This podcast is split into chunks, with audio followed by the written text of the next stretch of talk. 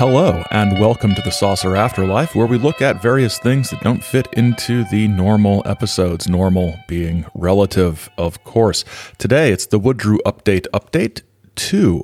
Uh, this is the second of what will be three uh, little afterlife segments about Greta Woodrew's newsletter, The Woodrew Update, which was published by her Star Foundation. If you haven't heard our Greta Woodrew episode about this very interesting and singular contactee from the uh, the 1980s.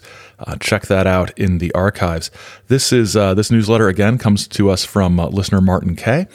And this is the uh, the the fourth issue of the fifth volume from uh, March and April, of the spring of 1986. The the lead story is entitled "A Cliffhanger." You are never as alive as you are when you become aware that in another moment you may not be. That memory stays with you. I know. I've just been through it.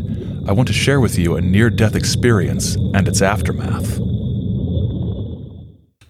Wow, this sounds pretty intense, and it is. She was on her way to her uh, brother's wedding, and she uh, she gets in a, a, bad automobile accident. Slivers of glass in her eyes, um, all sorts of stuff. And uh, what's interesting about this is she uses the knowledge that she gained from the uh, the Ogaton aliens to heal herself. Um, she says the next day, after a night of attempting cell to cell communication within my body, you know, she she got better, and the Ogatans were were very happy that they were able to teach her the skills that she needed to heal herself, so she could could go to um, her brother's wedding.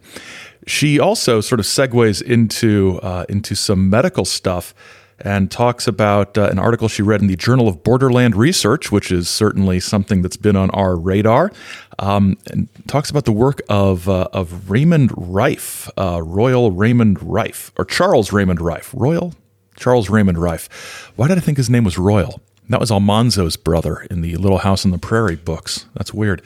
Anyway, um, I'm not completely up on my Rifean medical science, but uh, but th- this this phrase, uh, this sort of sentence, struck me as uh, as odd and has a, as a as a has a little word in it that I like. Cells are composed of smaller cells, themselves made up of smaller cells, and this process continues with higher and higher magnification in a 16 step stage by stage journey into the micro beyond. The micro beyond. Outstanding. Okay, let's see what else we have in here. We have um, looking back at Halley's Comet. Uh, that's not very interesting. Um, survival dialogues. Okay, we we know that the the Star Foundation. One of the things that they were doing was they had this compound, which was their house, but you know it belonged to the foundation. It was, it was a, a, huge sort of um, interesting financial arrangement, completely legal, very clever. But uh, they wanted this conference center compound home they had to be a place where people could go when the earth changes came. And everybody was talking about earth changes in the 80s and 90s. We should do an earth changes episode, get some um, Lori Toye and, uh, oh, what was that? Gordon Michael Scallion and those guys. Um, but she she runs down a checklist from a guy named Carl Hess um, f- called from his book Survival Tomorrow. Let's see how many of these we are good at here as Saucer Life listeners. Exercise, stretch every day, walk each day, walk when you ordinarily ride. Eh, yeah, I do that. Diet, cut back now on meat. no. Um, get ample roughage, yeah? Know what consists of a balance of vitamins and minerals. It's the 21st century. I can get these things in pill form. First aid, take a first aid course and a CPR course, okay? Have basic supplies on hand. Think I've got a 15 year old box of uh, band aids. I think, think that's my, my first aid kit. Um, knowledge, not things, can save your life. Well, knowing that you should put a tourniquet on somebody who's bleeding out is different than actually having the tourniquet with you to uh, to put on them. Sometimes, yes, things can save your life, not just knowledge. Neighbors, know them. I, I know of them.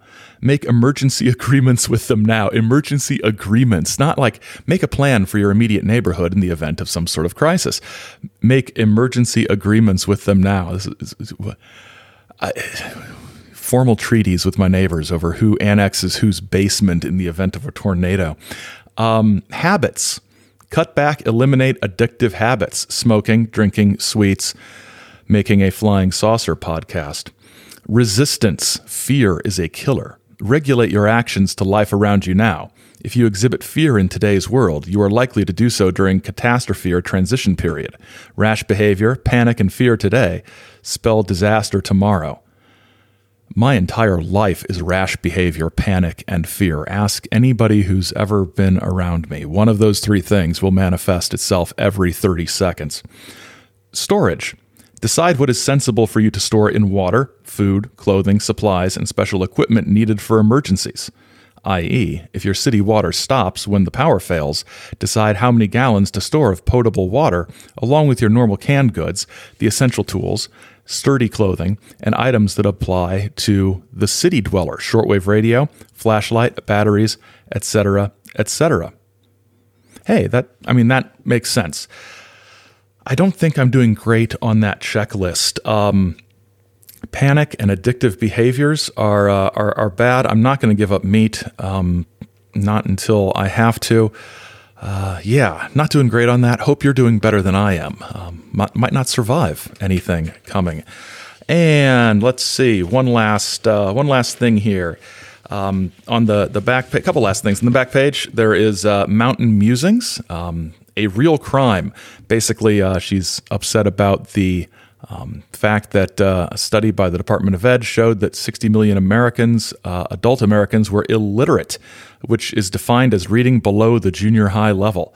Um, yeah, that's not uh, that's not great. And then she talks a little bit about how in, in New England, you know, they had they they aimed for universal literacy um, back in colonial times, uh, and and while Massachusetts did establish the first colonial free public schools I don't think uni- true universal literacy was uh, was a goal for really. I mean, not really. I, I, think I wrote in my notes here citation needed in the little Wikipedia brackets. And and one last thing, um, when they when they um, they have their their compound conference center, sorry, out in um, North Carolina, and they have some animals, and they have uh, a llama named Dale the llama. I leave you on that. Dale the llama, um, oh, who has a, a six month old playmate named Karma. That was a sigh you heard. Anyway, that's the Woodrew update update. Uh, we have one more of these uh, down the road, and um, it's it's a fun little newsletter. Anyway, I'll talk to you later. Bye.